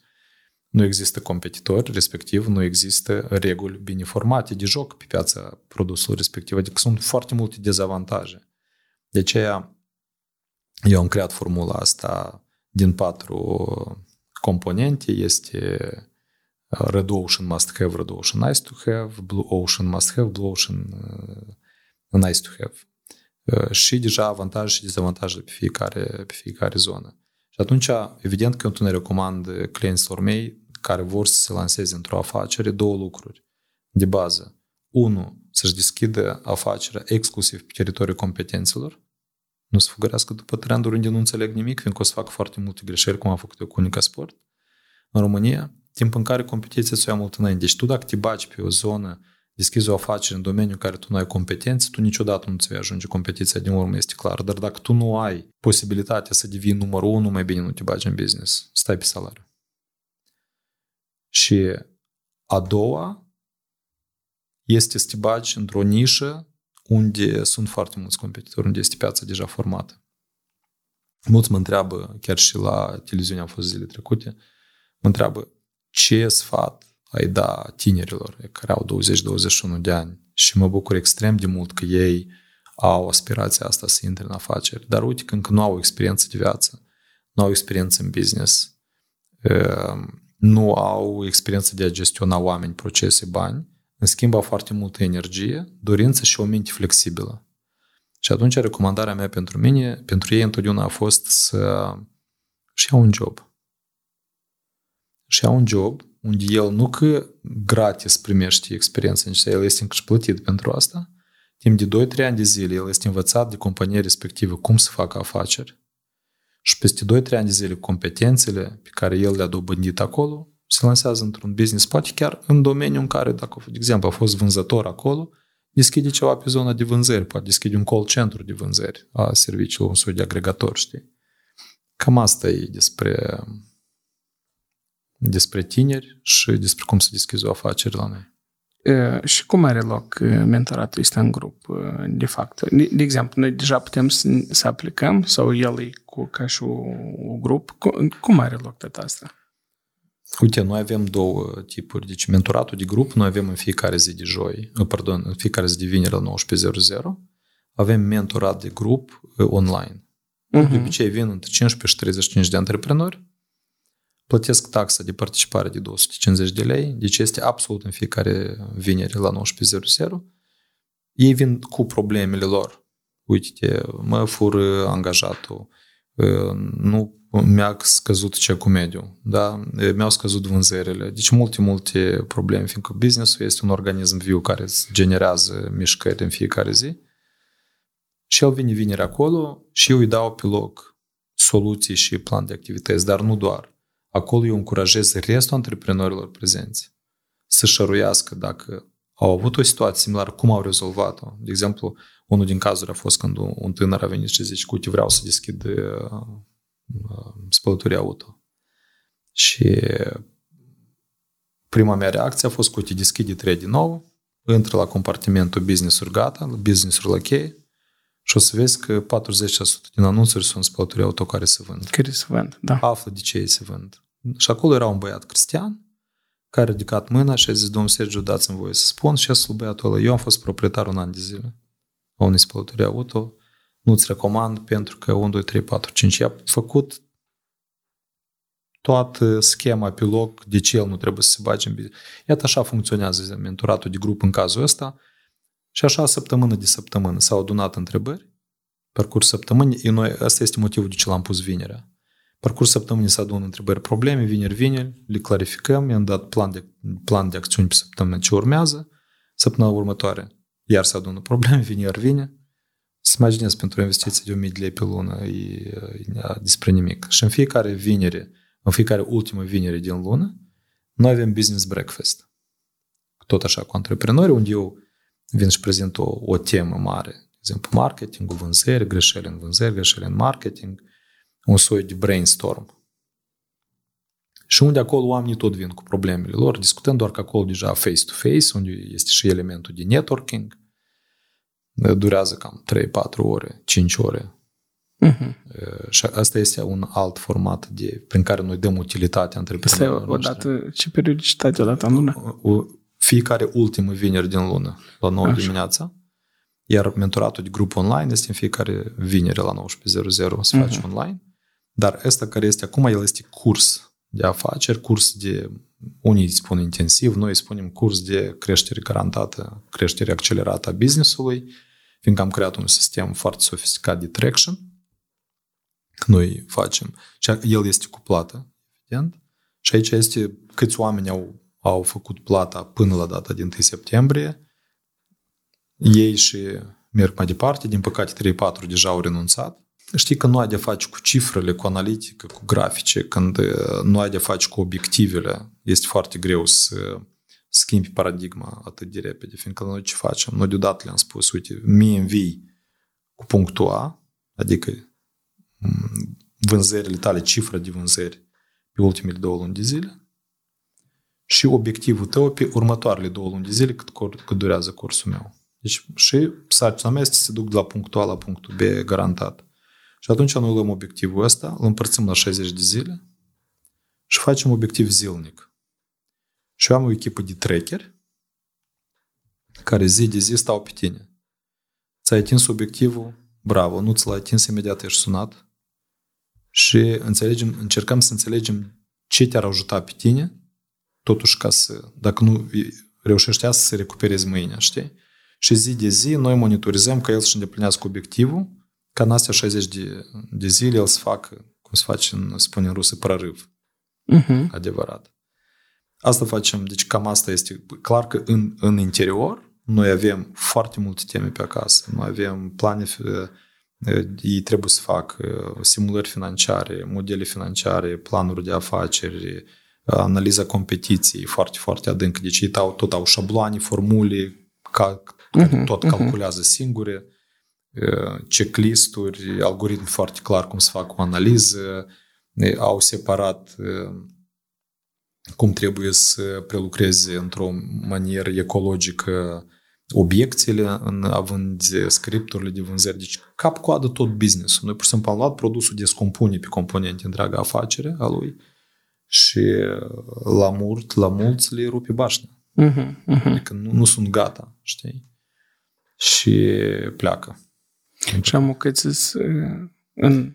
Au intrat în, au intrat în curs 25 și au rămas 21. Uh-huh. Poate la sfârșit de curs să faci un study case sau iată rezultatele la toată lumea, iată cum să o... Evident, noi la final de curs avem uh, absolvirea. Foarte curios partea asta. Unde fiecare iese pe scenă, noi avem un șablon de prezentare în care el o să prezinte numele, prenumele, nișa și mai departe merge care a fost punctul A, care a fost punctul B, l-a atins sau nu, dar noi ca să avem grijă că el să atingă punctul B, noi avem exact la mijlocul cursului, după patru săptămâni, avem ecuatorul. Și el vine la ecuator cu o prezentare similară și noi vedem cât de aproape el este de punctul B, dacă el poate și-a pus un punct B mult prea ambițios sau din potrivă mult prea pesimist. Și noi facem ajustare de obiectiv, îi dăm resursele necesare, instrumentarul necesar ca să recupereze dacă nu, dacă nu ajunge, dacă are și-a pus un un obiectiv pesimist și uh, ajungi, a ajuns abia la jumătatea cursului, dar practic deja a atins punctul B, atunci noi îl challenge să crească și mai mult obiectivul. Mm-hmm, Știi? Mm-hmm. There is something more. Iarăși. Adică, da, principiile sunt, de fapt, grosomodă aceleași prin care am trecut eu. Și deja la absolvire, prezentarea punctul A, punctul B, cum l-a atins, ce a funcționat în sistem, ce nu a funcționat, ce ipoteze, fiindcă ei sunt în, în sistemul nostru de traction, e, sunt un set de în jur de 30 de acțiuni pe care el trebuie să le facă absolut în fiecare zi. Fiindcă mulți, de exemplu, trebuie să lucrezi minim în fie, noi toți avem clienți pierduți, e ca unul din da, cele 30. El în fiecare zi trebuie să discute cu minimum 30 de clienți din baza clienților pierduți. Uh-huh. Și la și aici răzrâv șablona. Cum? Păi el e pierdut. Păi nu, el e client cald. Uh-huh. El deja au cumpărat de la tine serviciile. Să-l mai ugavaresc Exact. Aici, în primul rând, tu înțelegi de ce el a plecat și asta pentru tine e o șansă să-l readuci înapoi și e o șansă să-ți îmbunătățești serviciul decât să lucrezi cu traficul rece. Același lucru se referă la clienții care nu au fost de mult. Dacă puțin din ei cine se întreabă, clientul n-a, n-a fost la noi de șase luni de zile. Dar să vedem de ce el nu a fost. Clienți pierduți, clienți care nu au fost de mult cu noi. De exemplu, uh, diferite uh, hinturi. De exemplu, ei Telegram. Da? E că tu dacă intri în Telegram, tu este uh, opțiunea de geolocație. E ca tot, de exemplu, dacă tu ești un salon de frumusețe și tu ești foarte mult pe locație focusat. Da? Dacă ești un magazin staționar sau un salon de frumusețe staționar, tu poți să mizezi pe o rază de maxim 3-4 km clientela în jurul tău, nu o să-ți vină nimeni la botanică, la ciocană. Și atunci tu intri în Telegram, deci intri în geolocație și tu vezi în clipa aia câți oameni care au Telegram sunt în jurul tău, care trăiesc sau lucrează în jurul tău. Uh-huh. Și tu le scrii, hello, mă numesc Elena, noi suntem salon de manicură, apropo, mă, nu sunt la adresa X. Și se uită deodată, se conectează. Băi, asta e lângă casa mea. Știi? Deci, sarcina acestui curs este generare de lead zilnic, constant, gratis. Mm. Fără targetări, fără... Deci astea sunt menirea la cele 30 de acțiuni zilnice pe care le fac. Deci noi am calculat în mediu pe parcursul cursului nostru, fiecare trebuie să facă în jur de 27.000 de oferte. Uh-huh și numai puțin de 2400 de vânzări. Uh-huh. Deci este pur statistic. Și aceste acțiuni pe care noi le dăm zilnic, zilnic, zilnic, zilnic... Asta dacă vin din B2C, cred că e... Da. da. Nu, și în B2B la fel, doar că acolo cifrele sunt diferite. Uh-huh. În B2B deja ofertele arată diferit, dar conceptul de creare, de generare de lead deci acest curs este setat pe crearea de oportunități. Uh-huh. Fiindcă pe lângă noi sunt foarte multe oportunități pe care nu le vedem. Și anume, înțelegând asta, fiindcă eu fiind deja și coach certificat, dar eu nu, nu practic. De ce nu, nu vând serviciul ăsta? De ce am invitat cel mai profi coach din Moldova, care o să lucreze e, în ședințe de coaching de grup cu toți participanții pentru a le extinde gândirea, gândirea, raza de gândirea gândire. și a elimina barierele. Fiindcă dacă la tine gândirea este de 1000 de euro, creierul tău nu vede oportunități de 10.000 de euro. Le poți tea sub nasul tău, dar creierul uh-huh. nu are sistem de citire a oportunităților mai mari. Și atunci noi trebuie să scăpăm de aceste blocaje. Pentru asta am invitat să, în ajutor coachii, uh-huh. care anume trebuie să-i ajute pe participanți să scape de aceste blocaje. Uh-huh. Adică uh-huh. facem tot posibilul ca oamenii să crească. Și atunci ei, în una, una din activitățile zilnice pe care noi le impunem, este anume testarea în fiecare zi, cel puțin a unei ipoteze. Uh-huh. Noi. Și respectiv, îți dai seama, 60 de zile de curs, 60 de ipoteze. De exemplu, una din ipoteze ar fi, dacă eu scriu după geolocație în Telegram la 200 de oameni, la o conversie de 30% din lead în vânzare, da, 60 de oameni pot să devină clientul meu. Asta este ipoteza pe care el este obligat să scrie la 200 de oameni din Telegram, conform geolocației care se află în jurul lor, să dea oferte, multe, noi inclusiv le dăm ce, ce texte să scrie, inclusiv prin intermediul, prin joc, gamification, știi? Uh-huh, uh-huh. Deci mur în gură. Ia de aici, apasă aici, pune aici, sună asta, spune asta când îl suni tot, tot, tot, tot, tot. Uh-huh. Și toate astea 60 de zile, 30 de, și astea 30 de acțiuni, evident că nu în toate nișele funcționează.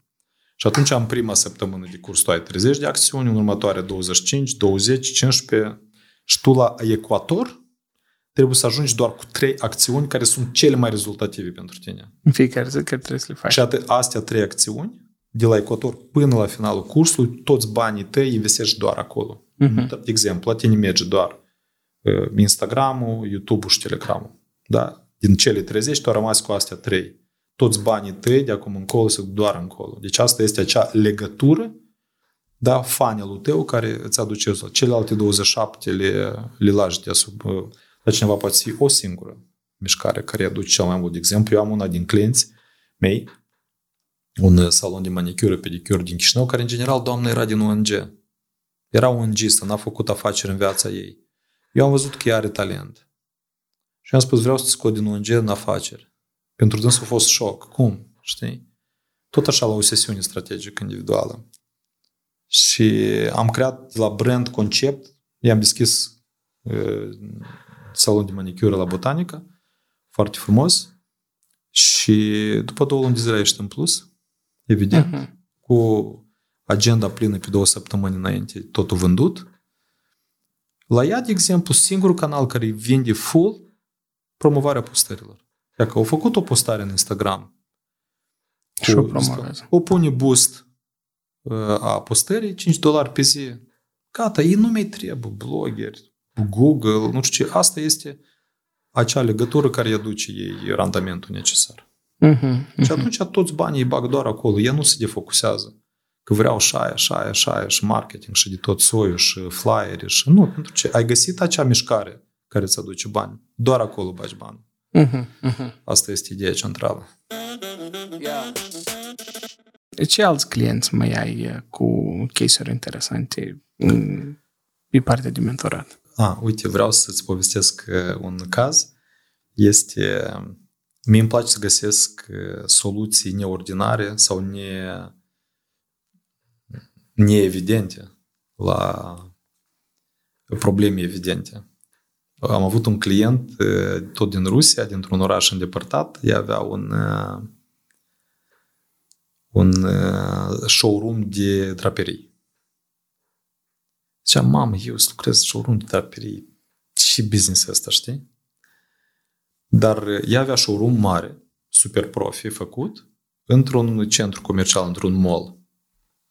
Și cumva ea miza pe traficul organic din interiorul mallului. Și um, ea vine la mine și zice, Sergiu, uite, eu am o problemă, hai să fii mentorul meu, fiindcă eu nu știu ce să fac. Eu inițial tot nu știam ce să fac. Draperiile nu era tocmai competența mea, știi? am studiat un pic business-ul și prima problemă care i-au ridicat-o, că uite, oamenii din mall vin, bagă capul în showroom-ul meu, se uită dreapta-stânga și pleacă. Adică nici măcar nu intră să vadă ce le pot oferi, știi, nici măcar nu am șansa să comunic cu ei. Și atunci eu, eu zic, uite-te, ia te rog o, un bol mare de sticlă și umple-l cu mere verzi foarte mari. Deci cele mai mari meri care, dar nu fost sarcină ușoară prin Omsk, nu știu pe unde, pe acolo în Rusia, să găsească mere mari. O luat acest bol, le umplut cu mere verzi și mă întreabă, acum ce mai departe? Păi uite când intră omul își bagă capul, tu deodată răsari în fața lui cu bolul ăsta cu mere. Și îi spui, uite, până te uiți, ia un măr. Care a fost uh, hintul psihologic? Omul ia mărul și cât îl mănâncă, el nu o să iei mărul și o să iasă. El deja o să rămână până îl mănâncă. Eu exact pe asta am mizat și anume de am spus să iei mere cât mai mari. Cât mai mulți mănânci. Exact. Și cât el mănâncă mărul ăsta interminabil, da, el face tura și i-am scrie mie peste două săptămâni și zice că Sergei, я продал на 800 тысяч. У меня так, никогда не было такой выручки. И это все благодаря твоим яблокам. Știi? După care a venit la mine tot o, o fetiță, proprietară salonului de manicură, pedicură. Tot vine la mine, zice Sergiu, astea sunt cazuri unitare. Dar multe din astea ies la suprafață când iei client un mentorat de durată. Dar de multe ori vin pur și simplu într-o sesiune strategică cu o problemă concretă și vine la mine o, o proprietară de salon manicură pedicură și spune Sergiu, eu am o problemă, angajații mei nu mă, nu mă ascult, ignoră clienții, e bardac total în, în companie, nu știu ce să fac, eu sunt în panică. Și atunci e ok, zic, descrim, te rog, ziua ta, cu ce începi ce faci tu? Și am spune, uite, vin, prima întotdeauna, discui clinica asta, salonul, aprind lumina și îmi pregătesc masa de lucru, zic, o clipă, aici te oprești, ce înseamnă tu pregătești masa de muncă? S-a dovedit a fi că ea lucrează manicuristă în propriul ei salon. Și atunci, evident că în clipa în care tu ești manicuristă, care este manicuristilor, tu ești pentru ei manicuristă, nu ești proprietară. Deci ele nu te percep. Deci tu nu ești o autoritate pentru ele. Și atunci, cu scârți, am impus-o să iasă din meșteri și am dus-o în management. Și gata. Problema s-a rezolvat. A început să crească business-ul. Aceeași situație o am cu un client de-a meu, este proprietar uh, a unui club de fitness în Londra. Prin fica mea a ajuns la mine, am avut o sesiune, tot așa. Întrebarea, descriem ziua, tot așa, că scad vânzări, descriem ziua. Păi uite, vin la club, deschid, aprind lumina, deci tot, tot, tot, tot, tot, tot. Și zici că și mă duc în, în vestiar și mă schimb. Zic, stai, ce să am te duci în vestiar și te schimbi. Și în cazul ăsta, proprietarul era antrenor privat. Ducea antrenamente private. Și îl întreb, câte antrenamente tu ai pe zi? El zice că 7-8. Asta înseamnă 8-10 ore. Păi cine îți gestionează afacerea în clipa asta? Păi fata de la recepție. Păi nivelul business-ul tău este nivel, este egal cu nivelul recepționistei. Tu mai sus de atât n-ai să urci. Sub nicio formă. Și l-am impus și a ieșit din, din, antrenor, din antrenor și s-a dus în management. Astea sunt soluții, dar să imaginezi când iei un, un mentorat, zi de zi muncești, ies la suprafață mult mai multe lucruri, fiindcă clientul de multe ori vine și spune, uite, am o problemă. Și eu îl întreb, oare doar asta o ai? Adică ești ferm convins că... Și când începi să sari mai adânc, tu vezi că problema cu care el a venit la tine este atât de nesemnificativă că nici măcar nu merită băgat în seamă. Când tu vezi că tu ai probleme de produs, tu ai probleme de livrări, tu ai probleme de, de aprovizionare, cu materie primă, să-ți suplinești producția, ai probleme de staffing, deci multe, multe, multe alte probleme. E, și atunci noi începem treptat, treptat și evident că noi începem prin integrarea analiticii. Că doar cifrele îți arată temperatura business-ului. Nu uh-huh. administratori, directori, doar cifrele, ele nu mint niciodată. Uh-huh. Uh-huh. Și ajuți cu implementarea la sisteme pe vânzare anume pe CRM Da, sigur. ori pe de Da, este. sigur. Mhm. Nu eu personal am furnizori cu care eu Mhm. lucrez pe CRM, care îmi integrează inclusiv sisteme de plăți, CRM, pâlniile, eu îi spun cum trebuie să arate pâlnia de vânzări într-un business sau altul și el mi-o integrează. Mhm. Instruiesc forța de vânzări, inclusiv mă implic în, an- în uh, selectarea și angajarea forțelor de vânzări. Și, dar eu deodată spun clienților, eu nu scriu regulamente. Deci regulamentele azi duceți-vă la cei care sunt cu procedurile, resursele umane, ei sunt cu, cu regulamente, uh, reguli de comportamentare, asta nu e tema mea. Dacă vreți la mine, veniți pe zona de cifre. Fiindcă faptul că tu ai regulament, da, în firmă e bărdac. Regulamentul ăla nu. Deci eu întotdeauna sunt, mă implic acolo de unde vin banii. Și asta este sfatul meu întotdeauna pentru recomandarea, pentru clienții mei și nu doar. Bagă bani acolo de unde vin banii. Dacă vin, îți vin banii din produsul A, înseamnă că toată investiția ta trebuie să fie în produsul A. Nu băga în produsul B, C, să vezi este vâstrălit, fiindcă ăsta deja îți aduce bani. Exact cum la noi, dacă tu ți minte în sistemul nostru de învățământ, dacă într-o clasă sunt 3-4 eminenți și restul mediocre. Pe care din aceste două categorii profesorii noștri pierd cel mai mult timp? Pe mediocre, nu? Exact, dar asta e greșit. Dacă tu ai în clasa ta 5 talente, acolo trebuie să bagi forță. Fiindcă aceste 5 talente pot schimbi viața unei țări. Iar tu cât stai pe mediocre, cei 5 talente degradează. Ca și cu clienții atunci când uh, sunt clienți buni și să spunem nu tare buni, Uh-huh. pierzi mai mult timp pentru și Păi nu, da, nu fiindcă tare el- buni. Îi săruți în toate găurile pe cei Mhm. care nu sunt prea buni. De ce nu ești mulțumit? De ce? Ok, trebuie să lucrezi și cu ăștia, dar prioritatea sunt cei care vin cu banul la tine permanent. De exemplu, uh, ieri am dat un test la un salon de frumusețe, că vorbeam despre zona de administrare și spun, uite, imaginează că au intrat în salon simultan trei oameni. Clientul tău actual, permanent, al doilea, un client care vrea să cumpere la tine un abonament, un serviciu, și a treilea, care vrea pur și simplu să-ți dea o întrebare. Că el s-a mutat nu de mult în zonă, este în căutarea unui salon de manicură și vrea să vadă dacă tu poți fi acel salon de manicură. Către care, pe care, căruia tu îi dai întâietate, știi? Păi celui care vrea să cumpere serviciu. Really? Celui care este deja sursa ta de venit. Clientul permanent. Fiindcă ăla care a venit să cumpere, el poate când aude prețul să zică mersi, pentru mine este scump și să plece. Celălaltul poate să stea și până discuți tu cu unul, el să plece, fiindcă el pur și simplu a intrat să întrebe. Ce înțelegi ce vreau să zic? Și timp în care tu pierzi timp cu ăștia doi potențiali, clientul tău care deja au venit să-ți lase banul și să lasă banul lună de lună, da, tu îl ignorezi pe dânsul, îl neglijezi și atunci se primește o bidă asta aici, cu uite, eu sunt clientul lui de șase luni de zile și el dă prioritate altcuiva. Exact, deci în jurul asta se învârte. Dai bani doar acolo de unde dau, vin bani. Focusul tău este pe succes, nu pe insucces. Fiindcă dacă un produs a tău este, iată de multe ori, când vin și fac auditul proceselor și întreb în ce bagi bani, când ridic eh, campaniile de, de marketing, deci 90% de cazuri, ei bagă e, bani în marketing pe serviciile care nu prea merg. Și eu spun, guys, come on, serviciile astea trebuie în general de listate.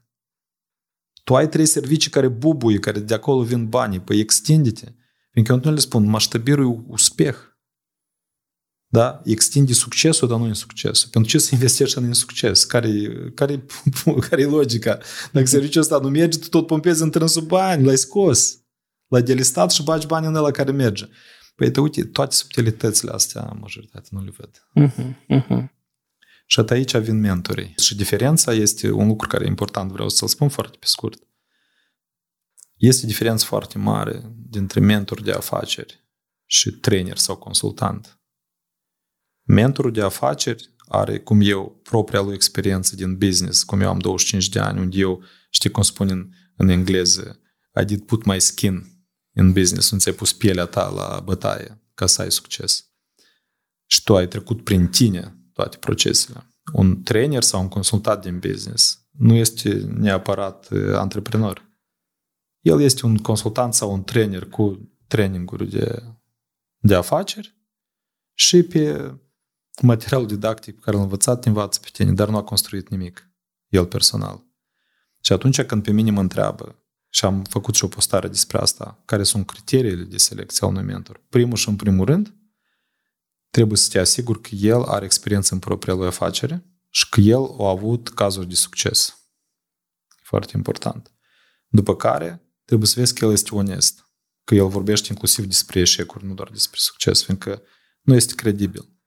Că atât tu te-ai născut și toată viața ta ai doar succes. Din succes, nu întotdeauna vine succes. De multe ori, insuccesul naște un succes mult mai mare, fiindcă tu prin succes înveți. Fiindcă eu personal am învățat cel mai mult din eșecuri, nu din succese. Cum vezi compania în următorii 5 ani? Eu îi văd, îmi văd Academia clar în România și Ucraina. Eu aștept să se termine conflictul acolo. Din punctul meu de vedere, Ucraina o să aibă mare nevoie de oameni ca mine, care o să-i ajute să restabilească, restabilească mediul de afaceri de acolo. Dar până atunci misiunea mea încă nu e terminată aici, în Moldova, fiindcă eu vreau să ajung să predau propriul meu curs de practic de afaceri în universitățile de aici, să am propria mea curiculă. Uh-huh. Am un astfel de plan, lucrez la metodologia propriului curs, fiindcă eu întotdeauna spuneam că eu nu sunt teoretic, eu sunt practician. Eu vin și îți spun ce să faci ca să ai succes. Nu vin cu sute de slide-uri cu nonsens, uh-huh. cu apșoară. Și vreau ca cât mai mulți tineri de la noi și tot mai mulți din ei au aspirații antreprenoriale să ajut să realizeze aceste ambiții, fiindcă doar când îți imaginezi business în general, din punctul meu de vedere, este cea mai tare invenție a omului. Schimbul de valori. Eu îți dau ceva, tu mi îmi dai în schimb. Știi, despre asta foarte, una din cărțile mele preferate, cel mai bogat om din Babilon, care până ziua de azi legile de atunci sunt Aplicare. stau în picioare. Da, da, da. Super. Sergiu, noi sunt cu ochii pe tine. Linkurile toate sunt în descriere. Așteptăm study case-ul cu primele rezultate din cursul început la 1 septembrie și mult succes în continuare. Îți mulțumesc frumos. Mersi frumos. Yeah. I'm not gonna lie, daughter had fun on Yagi, her brain fried. My lady Papa Zenny, other lady popping Molly, why she waiting on me?